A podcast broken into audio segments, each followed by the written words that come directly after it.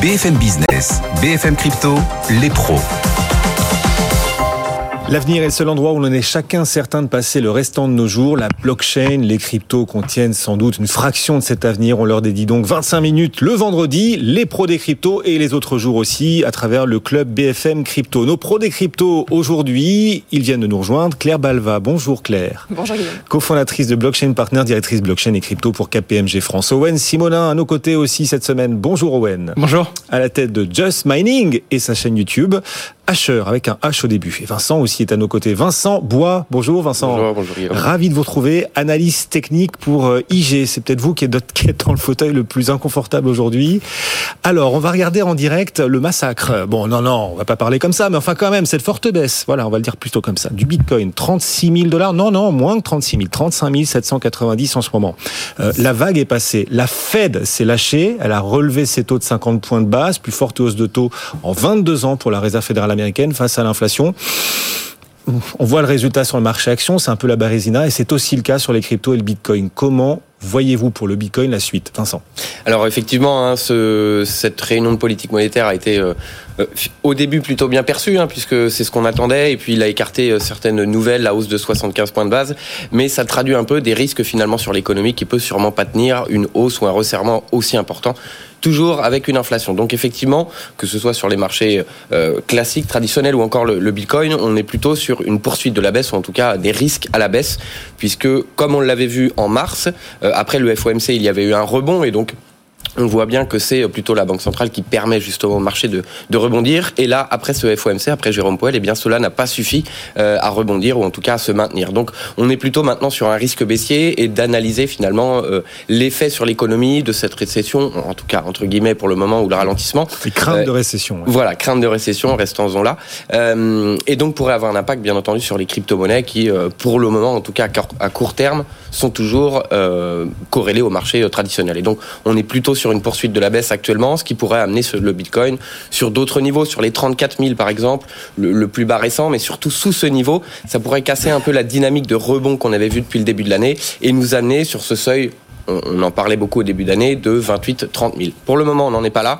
Sous les 37 000, c'est tout de même un risque d'aller plus bas et on surveillera les 34 000 dollars. Oui. Et vous parlez de cette corrélation euh, quand même assez manifeste depuis maintenant quelques mois entre Bitcoin et euh, les marchés traditionnels, notamment le Nasdaq. Euh, on arrive à imaginer ce qui pourrait entraîner un déclenchement d'une moindre corrélation, d'une décorrélation? Enfin, on se dit que c'est désormais quelque chose d'installé, amené à durer, ou c'est peut-être transitoire pour utiliser ce Alors non, on l'espère finalement, puisque la, la, la perspective long terme, c'est que le Bitcoin soit décorrélé de ce type d'actifs pour les différentes théories de valeur refuge ou encore de, monnaie.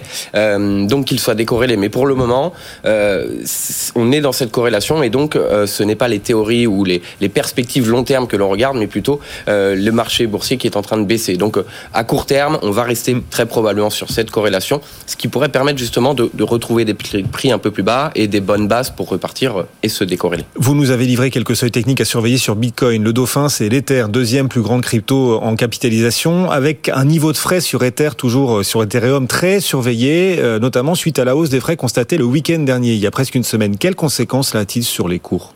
Alors bien sûr, l'Ether est impacté aussi par le Bitcoin, par tous les autres marchés qui sont bien liés. On parlait de, de l'Ether justement, euh, d'abord sur la mise à jour, enfin en tout cas le the merge qui a été décalé, euh, et puis ensuite euh, justement cette vente de NFT qui a amené à une nouvelle congestion, à des nouveaux frais qui ont qui ont atteint presque 6 000 dollars finalement. Certains ont été remboursés pour une transaction, donc montre justement que cette mise à jour, que cette évolution de la blockchain est nécessaire pour le moment, et donc cela peut avoir un impact puisque auparavant j'étais plutôt sur une superformance du superformance pardon du de l'Ether par rapport au Bitcoin du fait justement de cette mise à jour et de de, de, de l'augmentation de l'efficacité de la blockchain.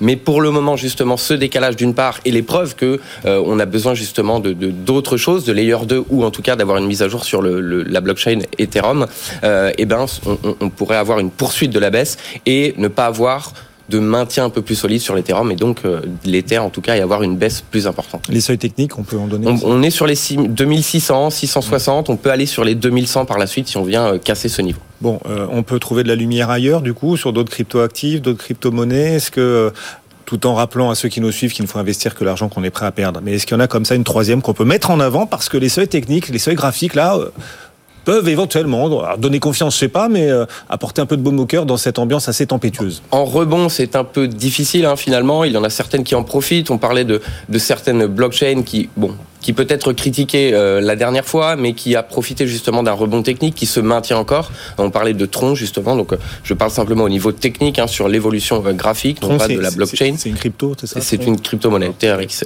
Euh, donc simplement sur l'aspect non pas technologique, hein, mais vraiment l'aspect graphique, donc qui a bien résisté parce qu'il y a une un stablecoin, donc qui en a bien profité, mais finalement qui pourrait également baisser de la même façon. Donc on d'autres crypto-monnaies, au niveau technique, pour moi, on va faire attention, on va plutôt euh, partir sur la baisse. Et on va continuer de débriefer, de débriefer, pas encore, de défricher l'actualité de la semaine, de la débriefer aussi finalement, puisque ça revient à peu près au même. Et on va notamment évoquer l'éléphant dans la pièce. Binance, le champion du monde des exchanges, car c'est le plus gros au monde, et de loin, Binance a donc obtenu le statut PSAN en France. Ça, c'est fait.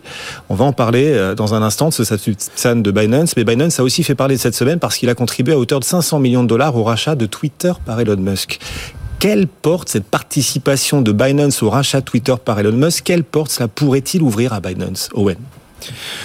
Alors, ce qu'il faut comprendre, c'est que, et ça c'est très très dur à percevoir pour beaucoup d'acteurs du monde traditionnel, dans le monde de la crypto-monnaie, la communauté a une force énorme. Évidemment, il y a les acteurs, leur flux financier, leur volume financier, c'est également une force, mais la communauté en est une. On lève des fonds avec la communauté. La finance décentralisée est basée justement par de la liquidité apportée par des particuliers. Puisque tout l'écosystème blockchain est un monde décentralisé, le particulier lui-même est très important. Et donc les outils qui servent aux particuliers, eux aussi, sont stratégiques. Les plus gros euh, canaux de, communication. Il y a par exemple Telegram ou encore WhatsApp qui sont utilisés. Signal pour ceux qui vont utiliser des, moyens de communication encore plus sécurisés et qui conservent encore plus la vie privée. Mais le, la plateforme ultime des discussions sur les crypto-monnaies reste Twitter. Twitter, puisqu'il y a cette nature d'impossibilité de, de censurer, entre guillemets, ou du moins c'est dans la volonté des créateurs de Twitter d'apporter cette possibilité de s'exprimer, même si le, par le passé plein de choses ont été remises en cause. Et, et donc naturellement, avoir Binance qui prend position sur un outil aussi stratégique, ça fait sens dans la stratégie de développement de ce géant. Au passage, Binance avait déjà racheté CoinMarketCap. C'est littéralement le site le plus consulté au monde pour voir le prix et l'évolution des crypto-monnaies. Binance était rentré également au capital de Forbes qui était l'un des gros médias traditionnels très actifs dans le monde de la crypto-monnaie. Donc pour le coup, ça semble être une suite logique et toujours un rapprochement vers la communauté et les outils qu'elle utilise. Et on le disait, l'autre actu Binance est française cette semaine. Binance a obtenu l'enregistrement PSAN. Aurore Laluc, la députée européenne euh, que la communauté crypto connaît bien, Aurore Laluc a réagi sur Twitter à ce statut PSAN de Binance. Elle a dit, vous allez voir l'apercevoir et le voir apparaître sur votre écran si vous le suivez à la télé, elle a dit cette décision illustre le fait que tout le monde peut avoir l'enregistrement des pensées pour les acteurs sérieux, l'arrivée de la réglementation européenne, Mika urge. Voilà ce qu'a écrit Aurore Laluc sur son fil Twitter. C'était euh, en, fin de semaine. Claire, euh, elle a raison, Aurore Laluc, euh, il est urgent euh, de relever le niveau d'exigence vis-à-vis des acteurs crypto? Non, non, en fait, ce sont des propos qui, pour moi, sont tout à fait trompeurs, parce qu'en disant ça, Aurore Laluc sous-entend que l'enregistrement PSAN, ça serait un peu comme un formulaire Google complètement facultatif et facile à remplir. En fait, l'enregistrement PSAN, c'est quand même une procédure relativement complexe qui a pour objectif de soumettre les plateformes d'échange aux mêmes règles de lutte anti-blanchiment que les banques, les assurances, voilà, les entreprises du monde traditionnel traditionnel financier. Donc c'est pas du tout aussi simple que ça. Et concrètement, pour ces acteurs, ça a des conséquences assez lourdes au quotidien. Ça a des conséquences sur leur système d'information, ça a des conséquences sur leur contrôle interne, ça a des conséquences sur les moyens qu'ils doivent mettre euh, pour prendre un cabinet d'avocats, pour embaucher des équipes juridiques. Donc c'est pas du tout sans conséquences. Et dire que l'enregistrement PSAN, tout le monde peut l'avoir, que ça n'a pas de conséquences sur le business de ces entreprises, c'est tout à fait faux. Euh, et je pense qu'Aurore Luc le sait. Ou alors, effectivement, je l'invite à monter une plateforme d'échange crypto euh, et à essayer d'avoir l'enregistrement PSAN euh, auprès de l'AMF. C'est pas si simple que ça. Maintenant, moi, je suis plutôt pro-régulation, mais il faut aussi être lucide. une régulation plus dure, c'est pas forcément pour Binance que ça va poser problème, parce que Binance, ils ont les moyens. ceux pour qui ça va poser problème, c'est les petits acteurs, c'est les nouveaux entrants. Donc là aussi, tout est une question de dosage. On, y revient. On ne parle pas de réguler bien, on parle de réguler vite, ça urge. On a bien vu les propositions européennes. Non mais il suffit de travailler et d'essayer de s'éduquer plus de 10 minutes dans le monde de la blockchain pour comprendre que certaines propositions européennes ne sont pas applicables. Et, et, et TRACFIN, dans, les, dans la régulation sur TFR, ont déjà fait des appels pour dire ne déclarez que les transactions où il y a des suspicions. On ne peut pas tout traiter. Alors qu'il y a des propositions dans l'Union européenne qui inviteraient chaque petit acteur à déclarer des milliers, voire des centaines de milliers de transactions par mois. Il y, y, a des non-sens dans cette proposition. Et du coup, on a une députée européenne qui, elle, dit régulons vite, vite, vite, ça urge. C'est justement ça qui a provoqué des problèmes. Alors, comme je l'avais dit la dernière fois, quand on est dans un discours de sourd et qu'on ne veut pas essayer de construire, qu'on ne veut pas essayer de comprendre, ça ne sert à rien. Et c'est pour ça que j'ai autant les dents qui grincent quand je vous parle aujourd'hui. Euh, elle m'a répondu, Madame Laluc, justement, sur Twitter, après euh, l'un de mes messages. Et en effet, elle n'est plus ouverte au débat, et elle le dit elle-même. Si quelqu'un n'est pas ouvert au débat, et qu'il commence à critiquer l'intégralité des choses, notamment l'autorité des marchés financiers et son travail, et je peux vous dire qu'après deux sociétés qui se sont fait réguler, j'en ai vu, vraiment, après un travail énorme de Binance, qui est quand même le plus gros acteur mondial de la crypto-monnaie qui vient s'installer à Paris, on arrive à critiquer ça. Eh bien, on laissera la blockchain passer, et encore une fois, dans 4 ou 5 ans, on se dira, mais qu'est-ce qui nous arrive? Pourquoi nous avons raté la blockchain nation? On sait très bien pourquoi on est en train de la rater. Et c'est pour quelques intérêts particuliers et pour quelques personnes qui veulent de la visibilité. Et c'est ce qui m'énerve quand on parle encore plus de ces réponses, parce qu'on lui donne de la visibilité qu'elle n'a pas. Bon, ben voilà, si Aurore Laluc nous écoute, euh, bien sûr, elle est la bienvenue sur ce plateau des pros des cryptos. Euh, voilà, ce sera intéressant d'organiser un jour. Elle ne viendra pas. Un débat. Elle ne viendra pas, vous croyez? Non, je... Aurore Laluc, l'appel est lancé. Voilà, vous pouvez venir et vous, vous serez la, la, bienvenue sur BFM Business et pourquoi pas au cœur des pros des cryptos. Avec un échange, hein, évidemment, d'autres oui. personnes autour de la table. Il ne s'agirait pas que ce soit isolé comme échange. Non, non, et l'idée de pas faire, euh, voilà, de jeter des tomates sur personne. Au contraire, qui Exactement. très équilibré. On est sur BFM. Et très constructif. Exactement. Et on est ici BFM Business agnostique. On est des journalistes. Et donc vous êtes la bienvenue. Et, et l'idée, c'est de participer à l'éducation financière. C'est vraiment notre notre raison d'être, et on le vit vraiment comme ça ici dans cette rédaction de BFM Business. Euh, c'est un bon signe pour la France le fait que Binance euh, obtienne le statut PSAN et que voilà, il ah, veuille s'engager en France. Complètement, c'est un, un, très bon Claire. signe pour notre souveraineté. Déjà parce que ça veut dire que nos régulateurs répondent plus vite que d'autres régulateurs européens. Donc ça, c'est une bonne nouvelle pour la France. Pour euh, c'est un bon signal en fait sur la, sur la maturité de nos institutions. Euh, mais ce qui est encore plus intéressant, c'est que Binance envisage de faire de la France son, son cheval de Troie en Europe, son, son hub européen. Et ça, c'est très positif parce que ça veut dire de l'emploi, ça veut dire de la souveraineté, ça veut dire que Binance, euh, enfin, ça veut dire que la France pourra prendre le lead aussi dans les discussions sur la régulation européenne parce qu'on sera plus crédible, qu'on aura des acteurs importants chez nous. Et on le voit d'ailleurs quand on regarde les médias européens, euh, certains autres pays européens s'inquiètent que finalement Binance choisisse la France. Ah, et donc c'est à ça pour moi qu'on voit que qu'on est en train de réussir et que c'est plutôt une bonne nouvelle pour nous. Euh, c'est une bonne nouvelle, mais est-ce qu'on peut s'inquiéter néanmoins de l'impact que la, de l'arrivée d'un acteur d'une telle taille parmi les PSAN français? C'est l'éléphant dans la pièce, c'est l'éléphant dans un magasin de porcelaine. Est-ce que vous pensez que ce géant dans un magasin de porcelaine risque de fragiliser les autres acteurs qui n'ont pas la même taille, les acteurs français, les PSAN français, qui ont, qui ont galéré eux aussi pour obtenir ce statut et qui ont peut-être pas les reins aussi solides que, que Binance? Est-ce que Binance pourrait avaler d'ailleurs tous ses concurrents sur le marché français ou un certain nombre? Alors Binance pourrait bien sûr racheter des entreprises en France, mais ça, ça fait peut-être partie de leur stratégie, c'est eux de le voir. Euh, pour moi, Binance, en fait, aujourd'hui, concurrençait déjà euh, l'ensemble des acteurs français. Donc, pour moi, c'est plutôt une régularisation de, de, ce qui existait déjà. On a bien vu les, les, publicités que Binance faisait au Paris Blockchain Week Summit il y a quelques semaines. Donc, Binance, en fait, était déjà là.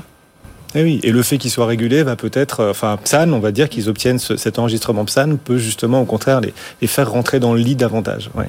Owen, comment vous regardez ça? L'arrivée d'un acteur de cette taille, vous-même, hein, Just Mining, vous êtes PSAN, vous avez obtenu vous aussi l'enregistrement. C'est une chance d'avoir un, un, tel éléphant là dans la pièce? Vous allez devoir partager le canapé avec l'éléphant ou, ou, au contraire, ça risque de faire un peu. Euh, la réalité, c'est que l'expansion de ce marché est telle que même avec une armée d'éléphants, il y aurait de la place pour tout le monde.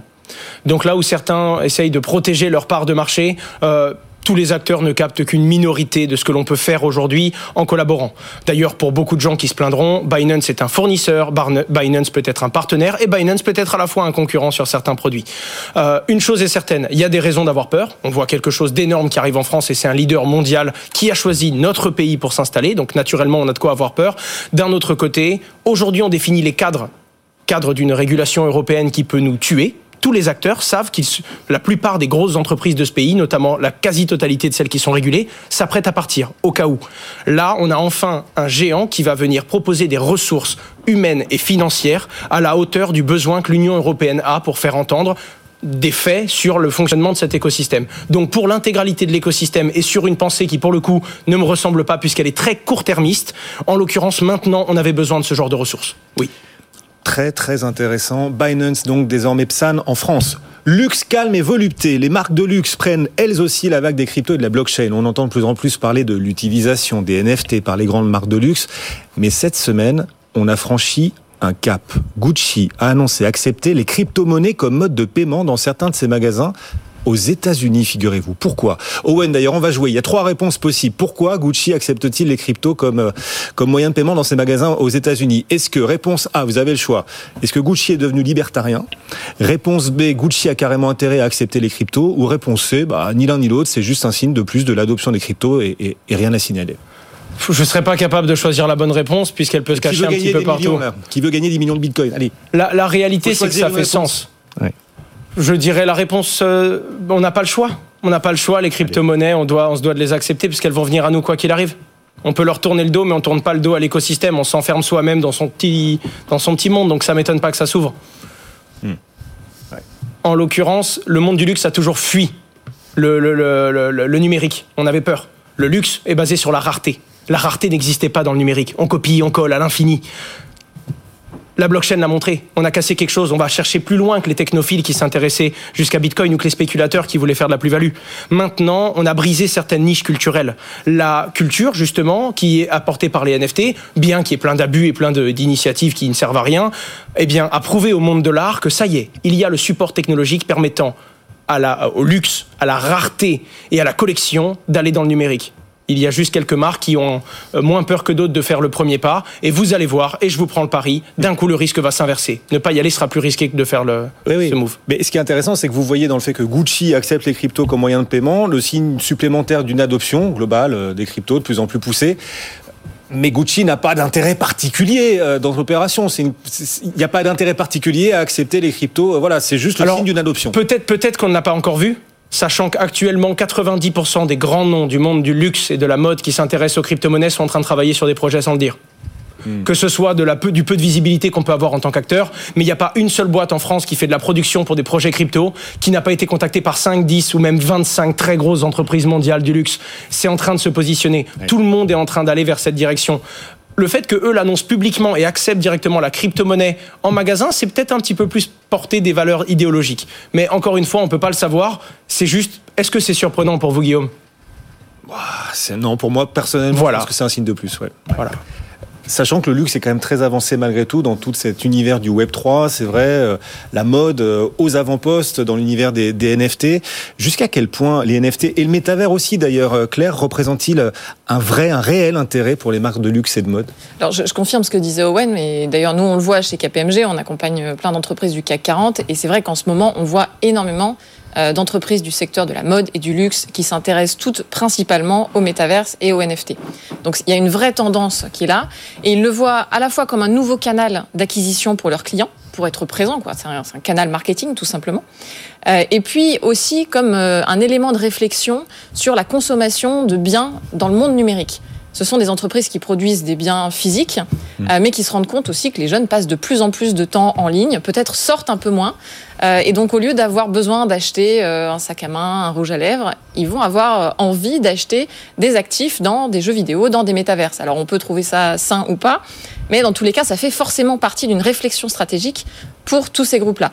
Maintenant, j'observe aussi très clairement un enjeu de communication. Et c'est vrai qu'en ce moment, c'est un peu la course à qui va aller dans le métaverse en premier, qui ira construire des choses dans le métaverse en premier. Il y a ce côté, vous savez, on dit fear of missing out pour FOMO. Donc, c'est cette peur de louper la tendance et d'être, d'être le dernier à y aller. Et finalement, je me rends compte que le métaverse et les NFT sont la nouvelle porte d'entrée pour les cryptos. C'est-à-dire que ces entreprises qui ne seraient pas forcément allées vers les cryptos au départ, parce que ça fait peur, que c'est très politique, aujourd'hui elles émettent des NFT et donc elles sont obligées de se pencher sur la crypto, sont obligées d'acheter des cryptos, de mûrir aussi sur tous ces cas d'usage-là, et ça participe, encore une fois, à l'adoption des cryptos en général. On continue de débriefer, de tirer des enseignements de cette semaine, de ces derniers jours dans l'univers du, du, Web 3. Et alors, euh, truc qui m'interpelle. Il y a quelques mois, quand le Salvador a adopté le Bitcoin comme monnaie légale, c'était vraiment un événement. On avait démarré par cette info-là, les pros des cryptos à l'époque. Là, un autre pays a choisi de faire de Bitcoin sa monnaie légale. Et on n'en a pas encore parlé. C'est le troisième ou quatrième sujet au cœur de ces pros des cryptos. On va essayer d'interpréter les choses. La République centrafricaine, peut-être le, le, nouveau Salvador, en tout cas, la République centrafricaine est elle aussi en train de, bah, de devenir un pays modèle, en l'occurrence, pour euh, l'adoption euh, du Bitcoin comme monnaie légale. Ne craignez-vous pas, Claire, que ça apporte de l'eau au moulin ceux qui pensent que le Bitcoin est la monnaie des gouvernements corrompus dans les pays à forte criminalité et qu'il ne peut donc le Bitcoin être adopté que par ce profil de pays? Le Salvador d'abord, maintenant la République centrafricaine. Est-ce que ça risque pas d'apporter de l'eau au moulin des, plus critiques? Ce sera un argument un peu, un peu facile parce qu'effectivement, euh, l'adoption du Bitcoin et des cryptos en général, euh, dans ces pays-là, elle peut soit venir d'en haut, entre guillemets, ou de l'État, elle peut aussi venir de la population. Alors c'est vrai que dans des pays à nature euh, autocratique, euh, l'État peut beaucoup plus facilement, beaucoup plus directement imposer certains choix. Et donc dans ces choix, il peut y avoir une monnaie ou une autre. Donc là, ça peut aller plus vite, mais c'est quand même quelque chose qui va plutôt à contre-courant de la philosophie des cryptos et justement de Bitcoin. Et d'ailleurs, les bitcoiners les plus puristes ne sont absolument pas fans des États qui vont forcer les commerçants à, accepter le Bitcoin comme moyen de paiement. Ah oui.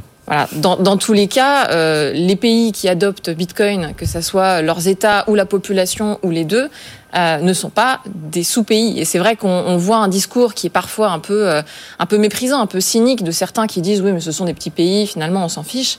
Pas du tout. C'est quand même un signal important de voir que certains pays, euh, pour des raisons de souveraineté, pour des raisons économiques, ont envie d'adopter ces monnaies-là. Euh, et encore une fois, l'adoption peut venir aussi de la population en général qui finira par mettre pression sur leurs industries, sur les services, sur le gouvernement. Les cryptos, c'est de la politique, de la géopolitique et c'est de la tech, de la tectonique, très très tonique. On a beaucoup parlé des blockchains d'infrastructure d'ailleurs dernièrement, mais la tendance semble s'orienter aussi autrement, désormais autrement. Actuellement, tout le monde a les yeux rivés sur, euh, vous en avez parlé tout à l'heure l'un et l'autre, euh, et vous aussi Vincent, les layer 2, les layer 2 d'Ethereum. Layer 2, qu'est-ce c'est quoi un layer 2, Owen? Alors, pour le coup, c'est même pas l'exemple que je prends n'est même pas sur Ethereum, alors qu'il y en a beaucoup sur Ethereum des layer 2, mais j'aime bien parler de Bitcoin puisqu'il illustre bien l'intérêt du layer 2. Euh, le layer 2, c'est une seconde couche, hein, par définition, un layer, une couche, euh, qui va permettre d'exécuter avec plus d'efficacité certaines transactions sans pour autant remettre en cause certaines valeurs de la blockchain principale, le fameux layer 1. Par exemple, la blockchain Bitcoin euh, n'est pas la plus rapide, d'accord? On va attendre trois ou quatre confirmations pour valider une transaction, alors qu'une confirmation, ça peut être 10 minutes, donc c'est long. On va pouvoir payer 30 ou 40 centimes pour une transaction. Alors on va tout de suite se tourner vers une autre blockchain plus rapide, avec des, frais de transaction euh, presque in, enfin, inexistants et des transactions instantanées. Eh bien, ça c'est possible. Sauf que si on modifie le cœur même de Bitcoin, on perd la sécurité, on perd ce réseau inviolable qui existe actuellement aujourd'hui. Et donc la solution, ça a été de créer un layer 2, une seconde couche qui va venir en effet maîtriser au mieux le nombre de transactions que va pouvoir gérer le layer 1 du réseau Bitcoin en l'occurrence le moteur, pardon, qui garantit la sécurité de tout le réseau, c'est bien la blockchain Bitcoin, son layer 1. Et le layer 2 le plus connu de Bitcoin, c'est le Lightning Network, qui permet d'envoyer des micro-transactions. On parle vraiment de des, des, cent, des, enfin, des virgules après les centimes, hein, on est très très loin, instantanément, euh, en quelques secondes, et pour le coup sans aucun frais. Et ce layer 2, en fait, ça va être une seconde couche qui, elle, va très généralement permettre plus de rapidité, moins de frais, et donc faciliter l'usage, tout en gardant le côté sécurisé, puisque c'est finalement le layer 1 qui vient garantir l'intégrité de la blockchain, même si la transaction qu'on a envoyée au réseau, au lieu qu'elle soit envoyée n'importe comment dans le layer 1, le layer 2 va en quelque sorte ordonner, gérer les informations et envoyer le minimum de charge possible à ce layer 1. Encore une fois, tous les layers 2 sont différents. Il y a des objectifs qui sont bien différents d'une blockchain à une autre, mais l'objectif, ça va être d'apporter des fonctionnalités en plus et généralement d'optimiser le flux de la couche principale. Avec des frais du coup un peu plus élevés ou pas forcément? Beaucoup, beaucoup plus faibles la plupart du temps. Oh, c'est ça qui est intéressant. Parce qu'en fait, on va pouvoir regrouper les transactions. L'exemple le plus simple qui est pris pour euh, le Lightning Network, en l'occurrence, c'est quelqu'un qui va consommer quelque chose dans un restaurant ou dans un magasin quelconque, euh, et il va par exemple envoyer, euh, je moi, 10 euros pour une consommation à 2 euros. On lui renvoie 8, il y a déjà eu deux transactions. Et il reprend quelque chose à 5, puis ensuite on va lui renvoyer 3 parce qu'il a donné 8, on lui a rendu 5. Il y a plein de transactions alors qu'il aurait pu arriver, ouvrir un contrat de confiance comme une ardoise, consommer tout ce qu'il voulait et avant de partir dire combien est-ce que je vous dois et faire une transaction unique. La finalité est la même, mais on a optimisé évidemment, je vous le vulgarise, on a optimisé le nombre de transactions pour ne pas surcharger le noyau principal de la chaîne. Pourquoi ces Layer 2 A-t-il tiré autant d'attention et, en quoi cette solution Layer 2 est-elle intéressante pour euh, les utilisateurs du coup, Claire? Bah, Pour les utilisateurs, euh, bien évidemment, le plus intéressant, c'est qu'il y a moins de frais de transaction. Euh, Aujourd'hui, certains grands réseaux comme Bitcoin ou comme Ethereum sont parfois engorgés, donc vous vous retrouvez à payer plusieurs euros, voire plusieurs dizaines d'euros de frais de transaction, ce qui empêche complètement l'utilisation de ces crypto-monnaies comme véritable monnaie du quotidien. Donc euh, là, les Layer 2 apportent une vraie solution de, passage à l'échelle hein, de ces protocoles.